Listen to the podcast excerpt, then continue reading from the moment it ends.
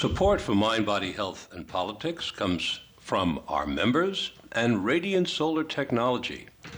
Radiant Solar Technology is ready to help plan power systems, advise on applicable incentives, conform to current codes, and prepare for future expansion. From solar panels to high tech battery boxes through sun, wind, and water, Radiant Solar Technology helps homes and businesses fill their renewable energy needs. Information at 707 485 8359 and radiantsolartech.com.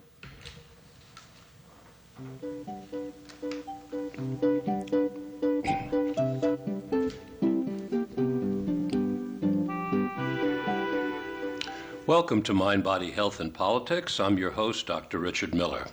The mission of Mind, Body, Health, and Politics is to expand consciousness, stimulate thought, enhance mental and physical health, and encourage community. A little reminder when calling in to a KZYX public affairs program such as Mind, Body, Health, and Politics, please know that the programs are recorded and they may be replayed at a later date and they may be available for download from our website.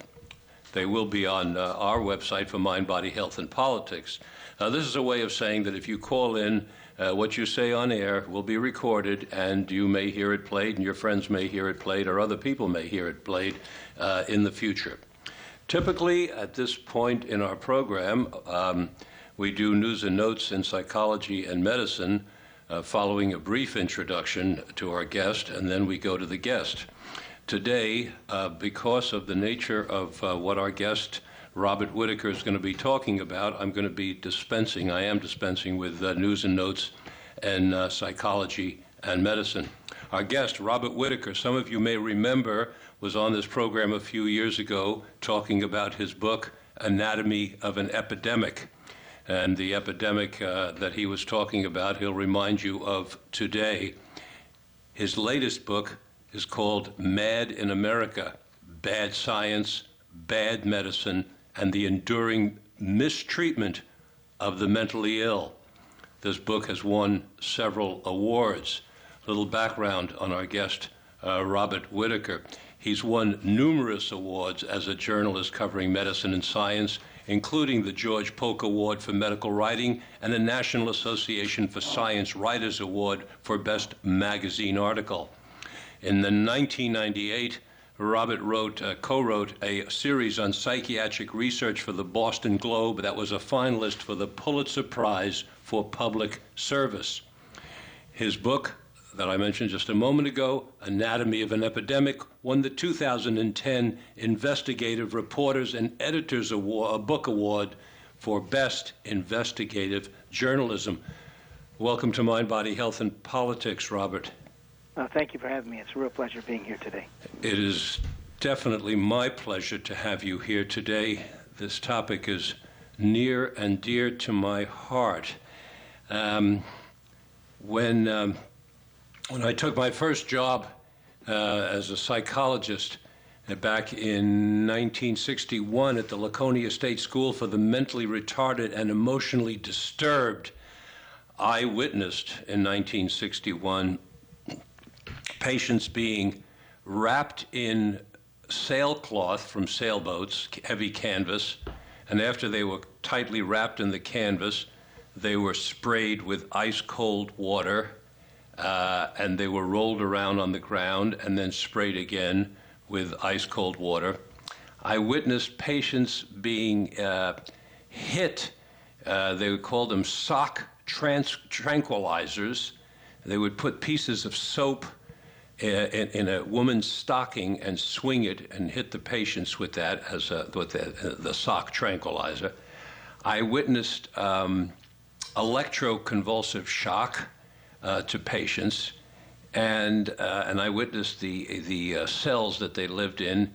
It was um, it was shocking. I was uh, in my early 20s, and it was uh, it was like being in a medieval torture chamber, and this was uh, this was mental mental treatment for for these folks at the time.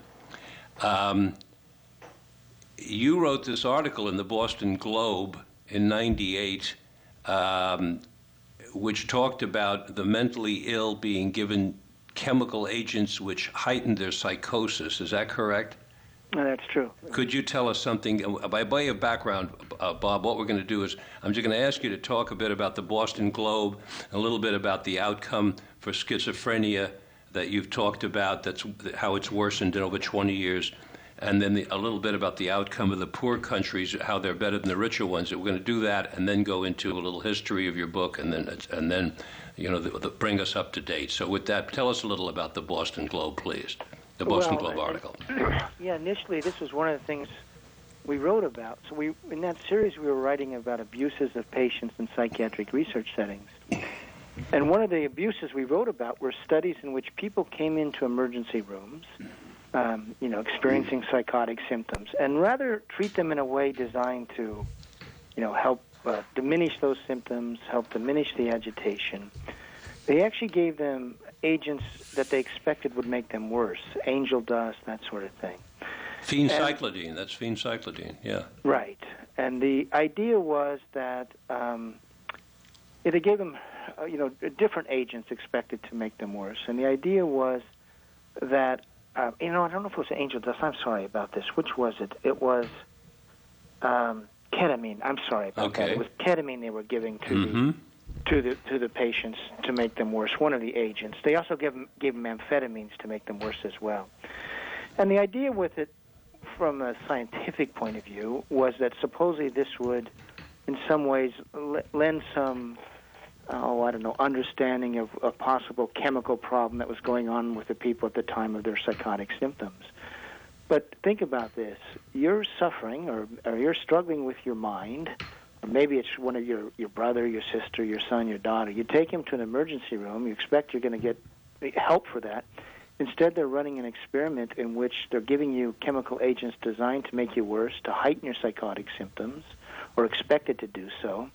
And then, if you look at the informed consent forms for those experiments, instead of telling them they were doing this, and by the way, these were funded by the National Institute of Mental Health, um, they were saying, well, we're going to give you an experimental drug that may or may not you know, help you get better. But the idea was being presented to the person as if this were some sort of experimental medication, and that wasn't so at all. And the minute we wrote about that, my thought was you wouldn't do this to any other uh, other group of people. You would never have, say, people coming in suffering from, uh, let's say, uh, heart pains, and, and and give them some agent to make their pain worse. So that was really my introduction into this very odd world of how we treat those, you know, said to be mentally ill. And then, so that was my that was one of the elements of uh, research that we wrote about in that series. Um, but we also wrote about studies in which they had withdrawn antipsychotic medications from from patients diagnosed with schizophrenia. And at that time, I had a completely conventional understanding of psychiatric drugs, which was that antipsychotics fixed a chemical imbalance in the brain. They were like insulin for diabetes and absolutely essential. So we said, why would you ever run studies in which you had which you withdrew a drug that was seen as so essential, like insulin from diabetes, from like insulin for diabetes, we said you would never with, do a study where you withdrew insulin from a diabetic to see how soon they became sick again. So why would you do it to schizophrenia patients? So that was the second element of, in that series. Uh, but later I came to rethink that part of the series uh, based on some information I began to find while while doing the research for that Boston Globe series. And just to, to continue here, so what happened with with the Boston Globe series? Why did I begin rethinking what I knew to be true? Yes. Well, first of all, I came upon two studies done by the World Health Organization, which compared outcomes in three poor countries, specifically India, Nigeria, and Colombia, with longer-term outcomes in the U.S. and five other quote developed countries. And each time they found that the outcomes were much better in the poor countries, and specifically India and Nigeria. And they even concluded, and listen to this, that living in a developed country, a rich country like the United States, is, quote, a strong predictor that if you're diagnosed with schizophrenia, you won't have a good outcome. So I'm wondering, like, well, why would that be? And then I looked further into the studies that those World Health Organization World Health Organization research, and after the first such, such study, the researchers hypothesized Maybe the reason for the better outcomes in the poor countries is that they're more medication compliant. They take their antipsychotics more regularly. so, in this, which makes sense as a hypothesis if you believe the drugs are so essential. And then they measured medication usage in the second study, and what they found, much to their surprise, is the opposite was true. In the poor countries, they used the drugs acutely, you know, for a short period of time, but they did not keep their patients um, on the drugs long term. So in the poor countries, only 16% of patients were continually maintained on antipsychotics, where, of course, in the U.S. and the other developed countries, that was the standard of care. So all of a sudden, I was presented with this finding that went against what I had just written for the Boston Globe, which was that the drugs were essential. And yet, here in this cross cultural study, you found better outcomes where they were using the drugs much more sparingly. So that was one thing that began to make me want to know more about this field and and what we believe to be true. And then the second was this. Again, when I was doing that series for the Boston Globe, I had a completely conventional understanding, which was that we were coming to understand the biology of major mental disorders like schizophrenia, caused by chemical imbalances. We had drugs that fixed those chemical imbalances, and we even had a new generation, uh, new generation of antipsychotic drugs, a second generation that were better than the first generation. So that's a story of a med- medical progress, right? Up this medical ladder of progress. And then I came upon a study by Harvard researchers which looked at longer term outcomes over the past century.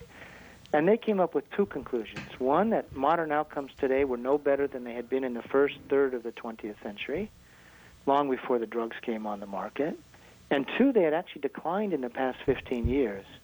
So again, this belied the story of progress that I thought, uh, you know, was was uh, which I knew to be true and it was those, it was that it was that, those studies that made me curious and made me begin to want to investigate further about what do we know about uh, treatments for the severely mentally ill, those labeled mad, schizophrenic, and uh, and and and why are we getting such bad outcomes today? And that that led me on this long journalistic enterprise.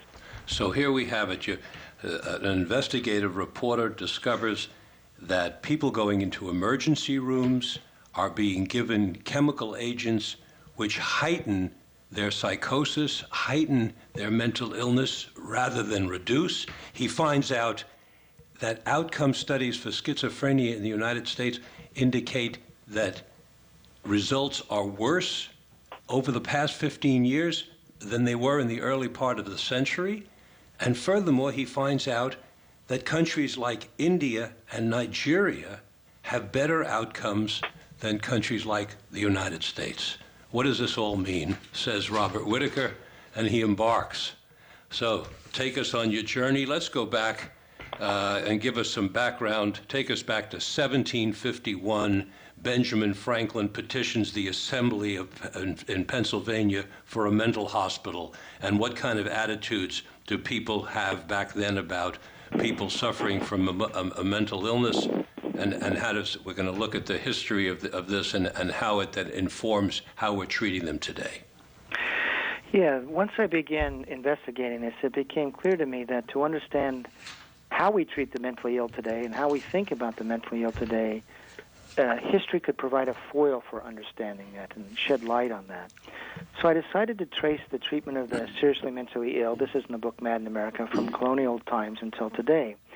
And as you note, um, in the while Pennsylvania was still a colony of, of England, um, Benjamin Franklin and others petitioned or decided to open the first hospital in the colonies. And as part of their desire to open a first hospital, they said they would have a section uh, that would take care of the mad, the lunatics running around. And so, what did they do when they built that hospital? In the, the basement of the hospital, they, they, they basically created a, a number of cells, built a number of cells, furnish them with straw as if they were, you know, uh, stalls for animals. And once they opened uh, the hospital, the mad would be put in those, un, you know, those basement uh, cells. And there was a window just a, a little bit above ground. And during the weekend or on Sunday, people from uh, Philadelphia could come and, and actually pay a few cents to look at the crazy people in the cells, almost as if they were going to a zoo. Now, what, what's going on at this time? Well, the thought at this time in medical textbooks is that the mad, and remember it's the age of reason, that's the philosophy at the time. The thought is that the mad, by virtue of, uh, of having lost their reason, um, have descended to a lower level of being, and really are sort of animal like in kind. And that the way to treat uh, the mad is to make them almost as if you are uh, taking care of animals, um, and to instill fear in them, to control them, um, and treat them harshly. The thought was maybe the mad are insensitive to heat and cold, so they didn't need clothes in those cells. Uh, if you can go back to the documents when the hospital opened, they talked about the person who oversaw the mad was a keeper, like a keeper of animals, and he had whips and he had he had you know uh, shackles, that sort of thing. So at this very early morning moment in the treatment of the seriously mentally ill, we have a conception of them as less than human, as having descended to a lower level of being, and that they needed to be treated harshly in order to be kept in line. They were ca- they the- were that's the called brutes. moment. They were called brutes, weren't they? Uh, absolutely, and that that's a reflection of how they were conceived. And at the time, uh, is it accurate that they were induced to puke? They were given emetics and they were blistered. Didn't Benjamin Rush actually put some kind of paste or something on them to make their skin blister? Yeah, absolutely. So when you now Benjamin Rush is remembered today as the father of American psychiatry. Um, he was one of the first very well educated physicians in in the colonies, and then after the U.S. became its own country. Um, and he he he studied at a great medical university in Scotland at the time, and he brought back the teachings from Europe. And the idea was again, uh, you you needed to use medical therapies that in some ways weakened the patient. So if you could give them something to make them vomit over and over and over again, or give them you know make them have uh, in essence diarrhea over and over again, you would deplete them, make them weaker, and in that weakened state, they would no longer be able to be so agitated or so difficult or so angry with their keepers. So you see in the medical texts, which Rush adopted in the late 1700s, these well, a number of therapies that were in fact designed to weaken, um, make them, uh, uh, you know, in fact sick, uh, make them very dizzy. They would spin them around and around and around. Benjamin Rush invented a chair I read in your book to make to spin, to make them uh, spinning and make them weak from spinning. Yeah, there was actually two different things. There was a spinning device that Rush used, but that one was actually invented in Europe, and the idea was you would just put people on a, a spinning disc and run them round and round until they became nauseous and would throw up, and then they'd crawl back to their cell and not bother anybody for a while. Um, what Rush invented was something called the tranquilizer chair.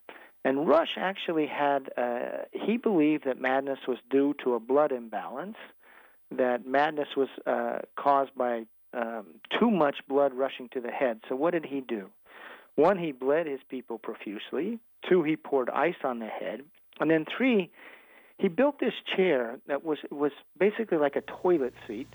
And then people would be bound into this chair and kept there from anywhere from four hours to several days. And they would be bled while they were in the chair. And they would be have ice dumped on their head. Now imagine that you're you're wrapped in this chair for three, four days, and you're bled, and and ice is put on your head.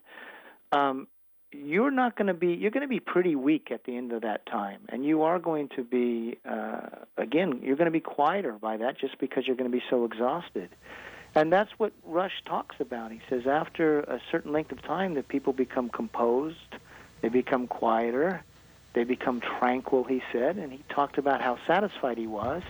And this chair, which you can still see in some museums, was then exported to Europe. It became the first medical therapy, so to speak, developed in in the U.S. and then and then exported to, to Europe. So you strap now- a person in a chair, you pour ice water on their head, you spin them in the chair, you purge them, you take blood out of their system, you force them to vomit, and you blister their skin, and then you say, "Lo and behold, this uh, this is a nice docile person we have here."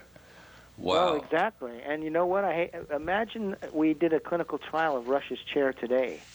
Probably would be seen as effective. I mean, the person would be quieter, would be more manageable, probably would be expressing less about psychotic symptoms. Uh, and we laugh about uh, these therapies from long ago, But if the goal is to make people more manageable and quieter, those early therapies indeed did that. Very unfortunate because uh, Benjamin Rush, who was also one of the signers of the Declaration of Independence and the foremost physician in the United States, went from being a Quaker humanitarian to using these, these uh, almost barbaric uh, techniques um, in a misguided fashion because uh, he, he, he certainly didn't start out that way, so he was a believer. And, and I know he ruined his reputation eventually in the United States because he purged too many people of blood and, and, and too many of them died from it. But let's move on to uh, what happens next. Uh, take us forward towards. Um, after we've now established that uh, that mental mentally ill people are brutes, they don't have reason. They need to be treated in such a way as to as to become docile take us forward now to about uh, 1812 and the beginning of uh, what's called uh, moral treatment. Yeah, now this is a part of history we, we forget about. I mean, I, th- I think in conventional histories of psychiatry, there is a sense, oh, the, the mad, the mentally ill were mistreated in the past. But then all of a sudden, if you really look into history, you find this era when moral therapy held sway. And what was moral therapy? It was a reform movement that came out of York, England, uh, ushered in by Quakers there.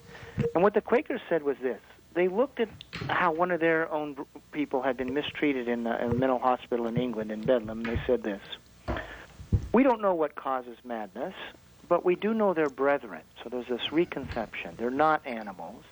And as brethren, we're, we're going to now develop a form of care that treats them as such, as human beings, as fellow human beings like us. And so they developed a, a retreat out in the countryside, and the thought was that nature could be healing.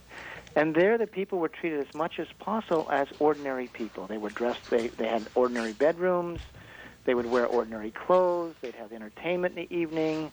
The idea was walks in the country would be good, gardening was good, exercise was good, they would feed them four meals a day. They believed in a little bit of sherry in the afternoon. And so what happened? Instead of treating people as animals and holding up a mirror to people as if they were animals. They treated people with kindness and with the sense these are brethren, and the best we can do is help assist nature in helping people get well.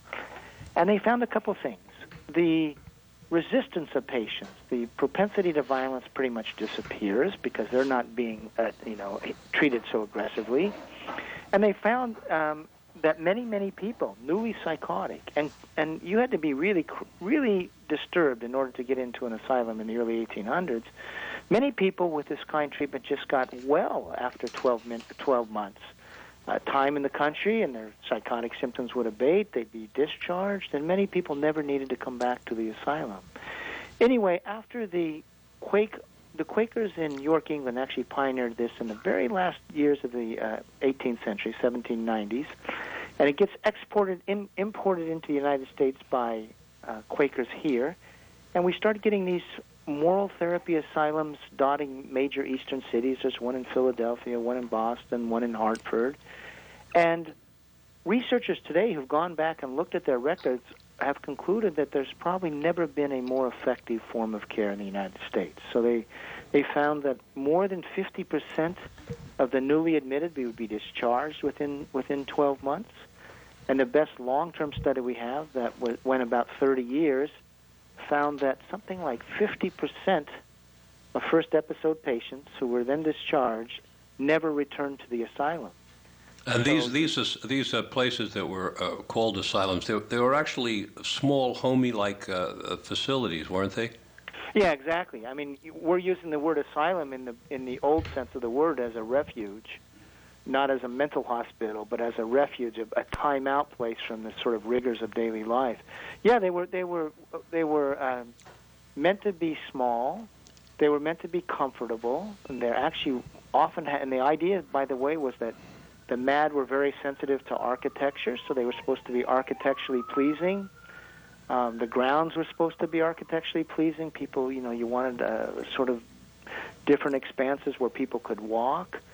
Um, and so, in terms of a, a humanistic, ethical form of care, we can look back to these early um, retreats from 1812 to 1850, more or less, and and rediscover a form of care that was boy, it would be great if we could um, duplicate it today. It certainly would. So that moral treatment, what's called moral treatment, actually nice treatment, humane treatment, homey atmosphere, lovely grounds, that went on for about 40 years, between about 1840 and 1883. Uh, and then something happened. Galton, yeah, Galton brought yeah. us eugenics.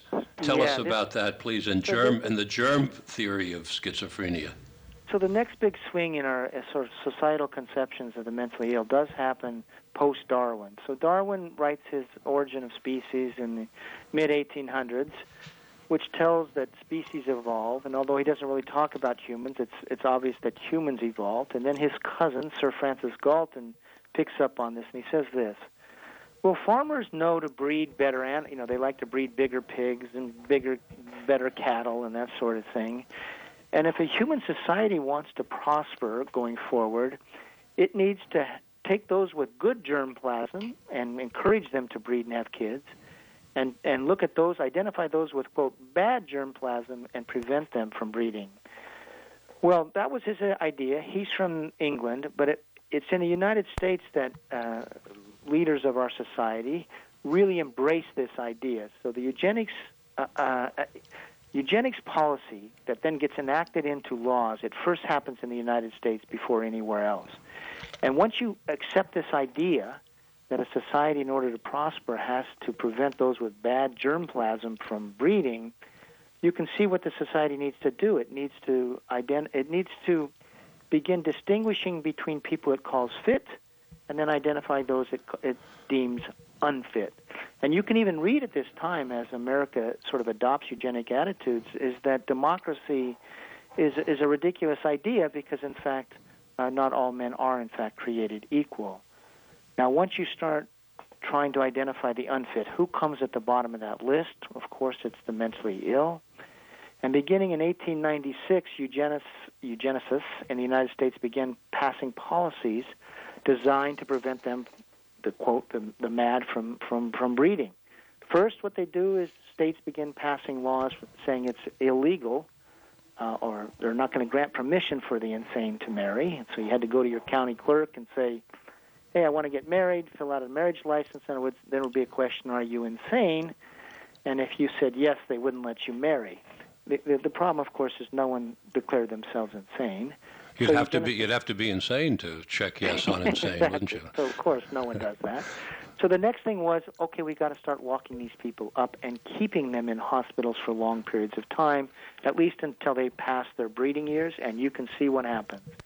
Once these ideas really take hold, and it really takes hold around 1900, people stop being discharged from the mental hospitals, and this is why we get this huge growth in the number of people institutionalized it's because once you get declared insane or mentally ill, it became very hard to get out because of these eugenic ideas. Definitely. I remember I, I said earlier in the program how was, my first job was at a mental hospital in 1961. I remember distinctly uh, interviewing a man there who just talked to me just uh, as a peer. And I said to him, You know, I can tell that you're just talking to me, quote, regular. And Why are you here? He said, Because they'll never let me out. Yeah, this is, I mean, you see this in the records. It's just tragic. People coming in when they're 18, 20, 22, 25. And if you ever do, if you ever look at their life stories, often they have a lot of, you know, difficulties that preceded their uh, time in, into the hospital. and then they, they never get out. And yes, I also met people at the time who were in the hospital who were there for 20 or 25 years because their families wanted to get rid of them. Yeah, you have that as well, of course. Yes. So, and then the, Go, Final thing I was just going to say, then we began sterilizing the mentally ill too, and that was deemed constitutional by the U.S. Supreme Court in 1927. And we started. We were the first country we had sterilization. In fact, I think I read in your book that 80% of the sterilizations in the United States happened right here in uh, in California, where I'm broadcasting from. You know, I don't remember the percentage, but California was certainly a leader in this whole uh, initiative. So much so that when Hitler comes to power, power in 1933, and he wants to start a sterilization program in Germany, he actually sends some of his scientists to California to look how, uh, you know, how mental hospitals were doing it there. Wow. So we're now moving forward into the 20th century with this germplasm theory behind schizophrenia. This is the, the foundation for how we're, we're moving into the current notion. This is where we're, we're thinking now that it's something in the genetics. It's something that's being passed on that must be stopped in some way. Yeah, now the eugenicists did, of course, want to say that people were genetically determined. I mean, the whole point was to identify people with bad germplasm. So and by the way, this the science of eugenics was really promoted and really pursued as a scholarly activity at some of the best universities in the United States. I mean, Ivy League universities, uh, which of course were bastions of white Anglo-Saxon privilege at this time. But this wasn't some sort of um, fringe endeavor. This was done at the, you know, in the sort of heart of American academics. And by the around 1918, I think it was, you could you the, there were texts that said that insanity is a single gene recessive disorder, uh, and the idea like blue eyes, and the idea was if you get the, the normalcy gene from say your father, the insane gene from your mother, you're a carrier, but you'll be normal.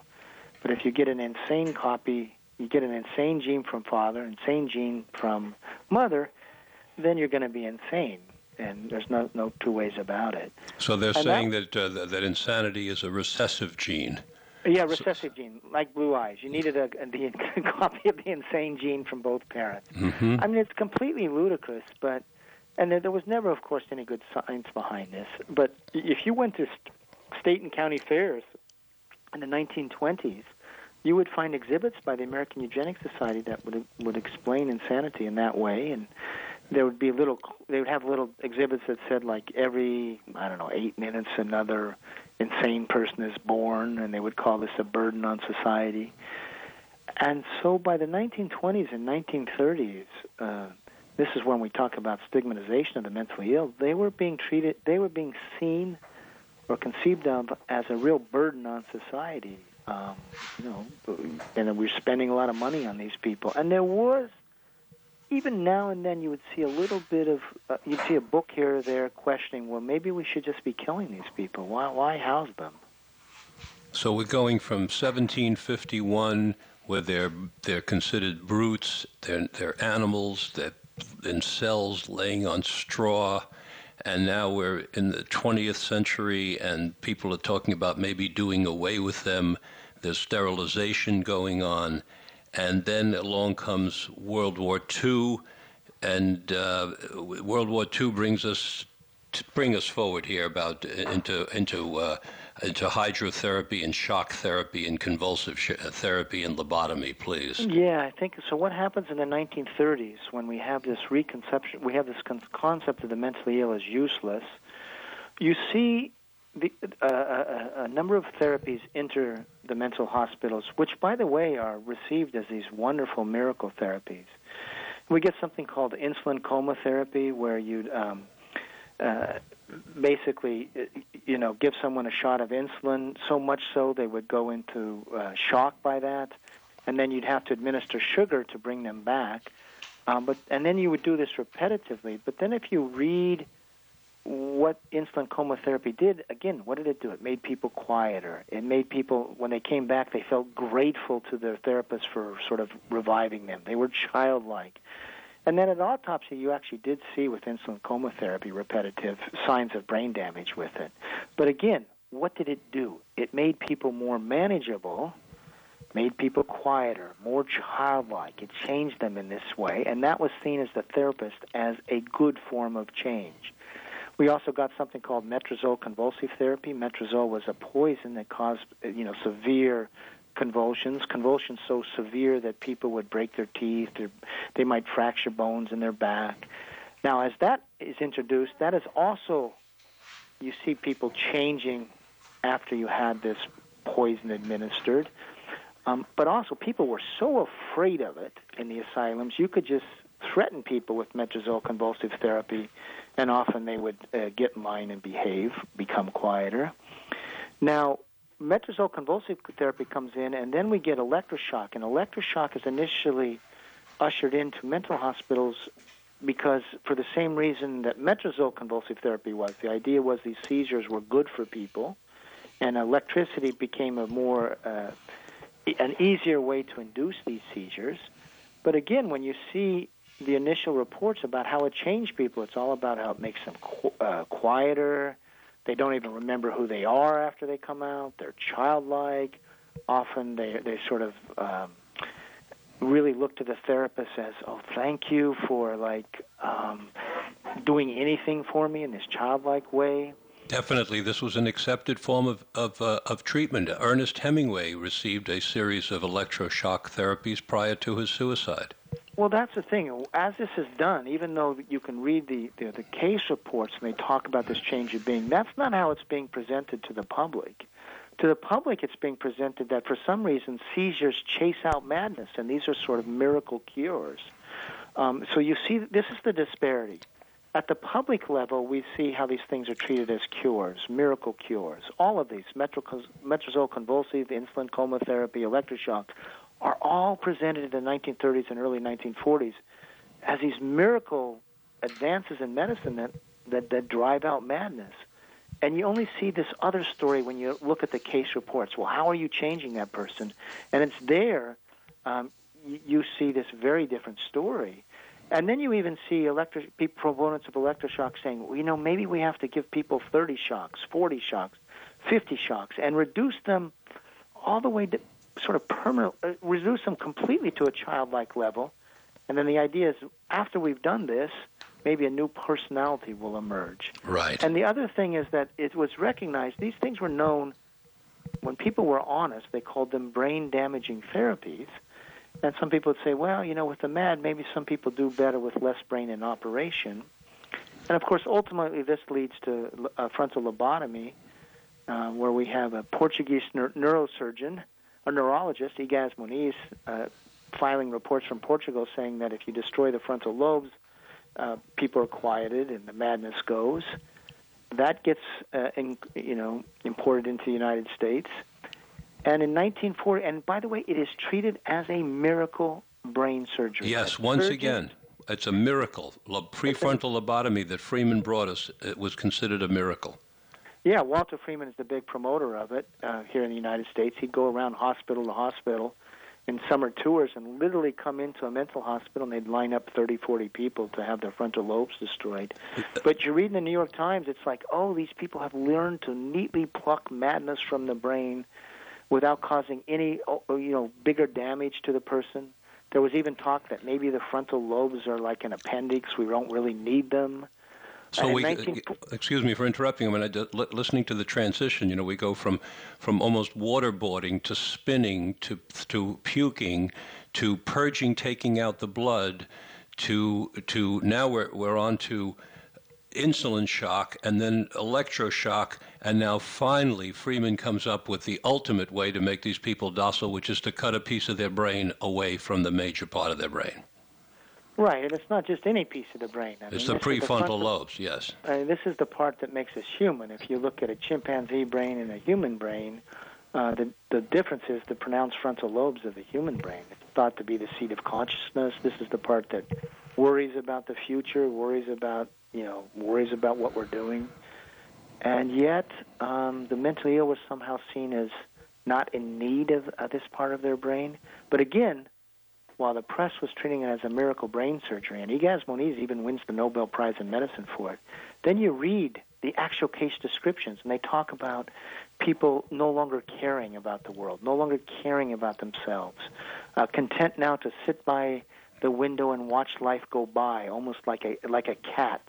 Um, I, I got. I have to interrupt you there, Bob. I'm going to fast forward on something that's going to bring us into 1950 to 2014, because when okay. you, you just described the uh, one of uh, Freeman's lobotomy cases as they no longer care in the same way. I heard you say that, and I'm thinking of this this journalist, one of your colleagues, who wrote an article after he took an SSRI and how he felt so so complacent and he was so happy about feeling so even until he went to the funeral, his mother's funeral, and he realized that he had no feelings whatsoever, and he put it together with the SSRIs. And, and, and, and so now we have, I'm using that as an introduction to the next step after lobotomy, which is 1954, and the modern era started with chlor, chlor, chlorpromazine, I, I stumbled there, chlorpromazine, and if you'll take us into the wonder drugs and the latest miracles starting there and bring us up to, because we've got 20 minutes for, for the chemicals now that make okay, their entrance. Yeah, this is, we're doing this big long history. Yes. So in conventional histories of psychiatry, it goes like this. There were the bad old days, and then chlorpromazine, which was marketed as Thorazine in the United States, a rise in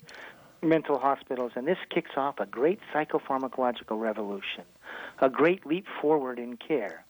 And remember, they're called antipsychotics, as if they're antidotes to psychosis. Mm-hmm. Well, when they're actually introduced, they're actually lauded for uh, causing a change in being similar to that caused by surgical lobotomy. And the, the people even bringing the drugs in say it's, it's as if the drug causes a chemical lobotomy. But now that is not seen as a bad thing in 1954. That's seen as a good thing because surgical lobotomy has just won the, the, the Nobel Prize in Medicine. And this change from an agitated person or someone with wild thoughts into a quieter person, someone who shuffles along and doesn't care, who's disinterested in the world, that's seen as a good thing. Well, it might be a good thing for the people managing the asylum, but is it a good thing for the person? And I think this is so key our common understanding is that drugs represent a break from sort of these problems of the past. You go back to the 1950s, and they're seen in a this is a, con- a continuation of what we've been doing rather than a break. And then what happens is, so they're initially even seen as major tranquilizers. They're called neuroleptics, meaning taking hold of the nerves. And then they get reconceptualized in the public mind as antipsychotics, as if they're antibiotics, an antidote to psychosis. And you know, now we go forward with that, and we, we see this new story emerge. All these drugs fix chemical imbalances in the brain, like insulin for diabetes. And if that if that metaphor is true, that is a story of great advance. It means you've identified the pathology of a disorder, and now you have a treatment that is specific to it. But now you look into that science, and once again, you find that's not true you find that we, we still don't know the pathology of depression or the pathology of, of you know psychosis. So, in other words, they never found that people with some certain diagnosis had a characteristic chemical imbalance. That's one thing. Two, you find that given that, you can't say that the drugs um, uh, correct a chemical imbalance.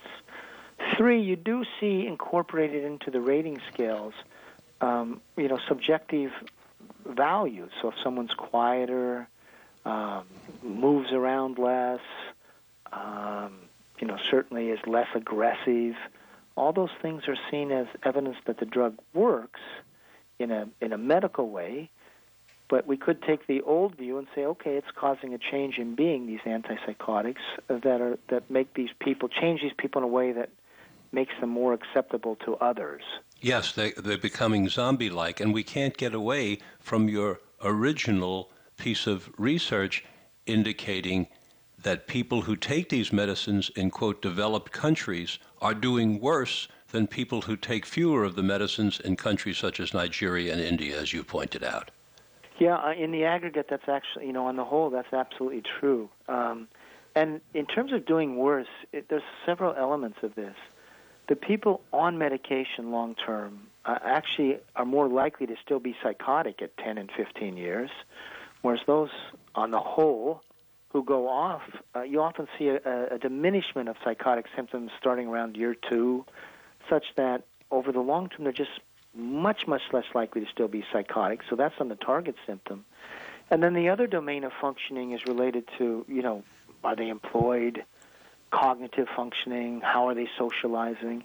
And you find um, in the poor countries, and also we have research done in the United States that sort of duplicates this finding. In those who have a psychotic episode and then are able to get off the medication long term, they're much more likely to be employed. They're much more likely to be in school. They're much more likely to have some sort of uh, decent social life, and actually, frankly, much, much less likely to be psychotic long term than those who stay on antipsychotics continuously.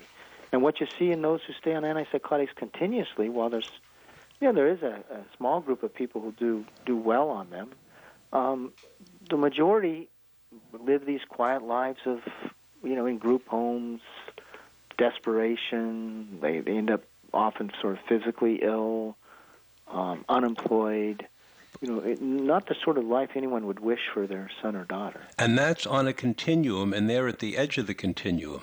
But let's and, and let's talk some about the middle group, the the regular people uh, who in this country, by the millions, are suffering from depression and anxiety and are taking forms of these medications. Uh, let's now talk about your your research into the SSRIs.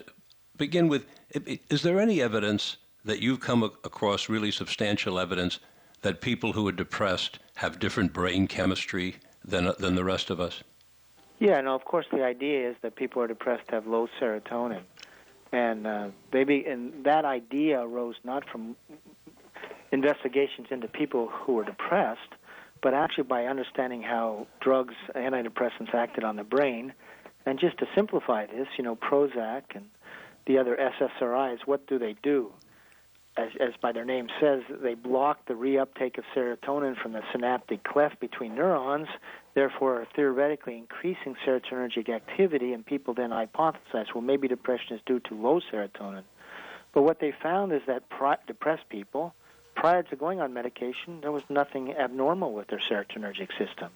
But um, the basically the psychiatric community failed to communicate that finding, which goes back to the early 1980s, to the American public. So, is there evidence that people with depression suffer from an abnormal serotonergic system? Not before they go on the drug after they go on the drug, that's a different question. And by the way, folks, the, these these synaptic clefts that uh, that Bob is talking about, you know, you picture some wiring in your house, and it's running along the baseboard, and every once in a while there's a little box, a little junction box, and from the junction box, wires go out to various areas of the house.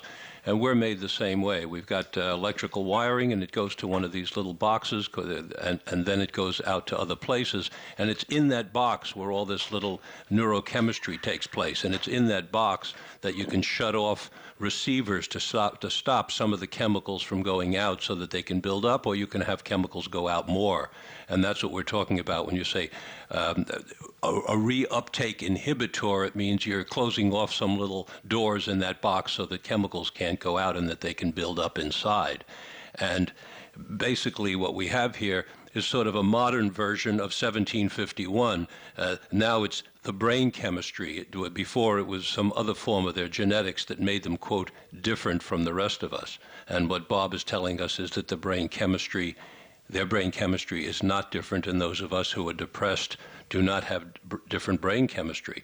Well, then what the big question, Bob, is if you take people who don't have different brain chemistry, have the same brain chemistry as the rest of us, all of us, and then you give them something that's going to change their brain chemistry, what happens? Yeah, this is the irony of this whole story. Um, so, depression was hypothesized once we understood how the drugs acted on the brain to be due to low serotonergic activity. So now you go on an SSRI, which ups serotonergic activity in the brain, right? Well, the brain being this extraordinarily, uh, you know, neuroplastic organ, it now tries to compensate for the presence of that drug. And what does it do? Since the drug is upping serotonergic activity, the brain actually downregulates or decreases its own serotonergic activity. So the neuron, that wire that's coming up to the gap, it, stop, it starts releasing less serotonin than normal. And then the, the, the, receiving neuron, which we call this postsynaptic neuron, it actually decreases the density of its re- receptors for serotonin. And you can see why this is. The researchers say the brain is trying to maintain a, op- a homeostatic equilibrium, its normal functioning. But the irony is that we hypothesize, researchers hypothesize that depression is due to low, low serotonin. They found out that prior to going on an antidepressant, you don't have this problem.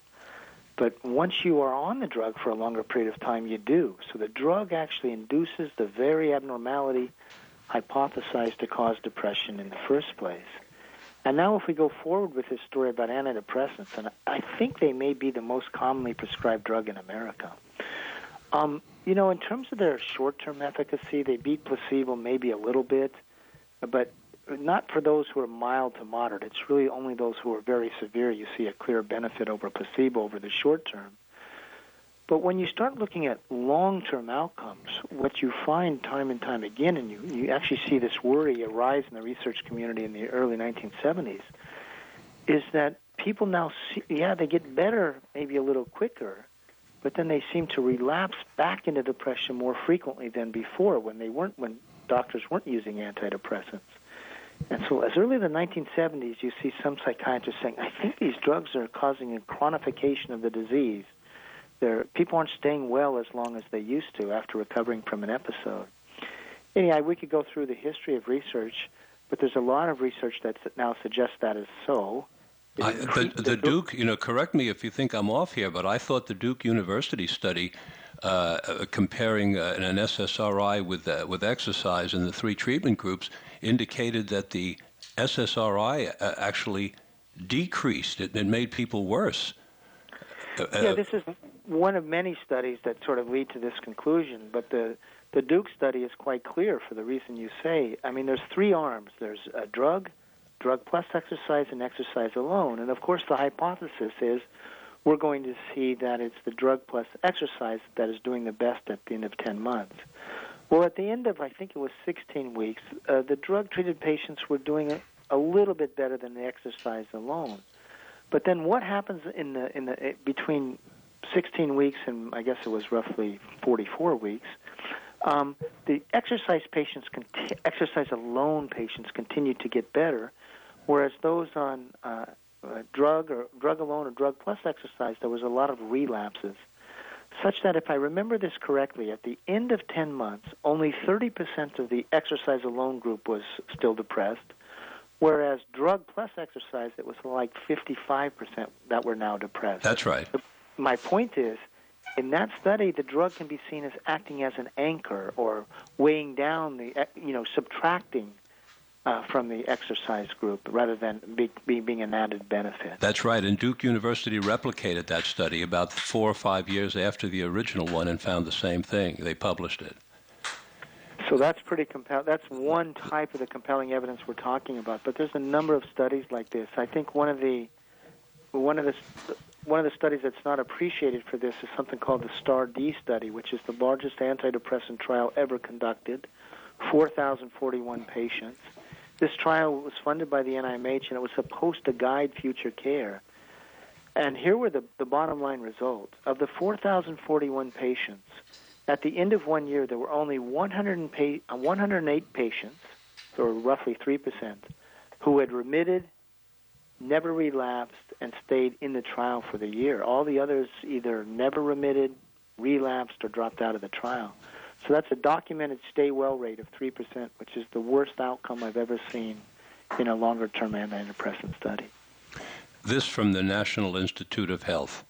The most, Institute of Mental Health, that's correct. Yeah, here it is. The most common side effects associated with SSRIs include headache, nausea, sleeplessness or drowsiness, agitation, sexual problems. They go on to say they're popular because they do not cause many side effects. this is right from the NIH website. I took it off last night. So, you know, this... in other words, so here I am. I take this thing because I'm depressed and then I get sexual problems. I get anxiety. I'm sleep. I can't sleep well. I've, I'm nauseated and I've got a headache. But I and I'm reading here not many side effects. And I start to, what's going on with me? Am I different from everybody else? It could make me feel much worse. So let's. We've got a few minutes left. Very few. Follow the money. What's going on here from a from a money point of view, Bob? Well, you can see this as uh, it is it is a commercial enterprise in, in, on one hand, um, we were spending about $800 million on psychiatric drugs in 1987. I'm talking about the U.S. as a whole when Prozac come to market. We're now spending about $40 billion a year. That's a 50-fold increase. So from a business point of view, that's an extraordinary success.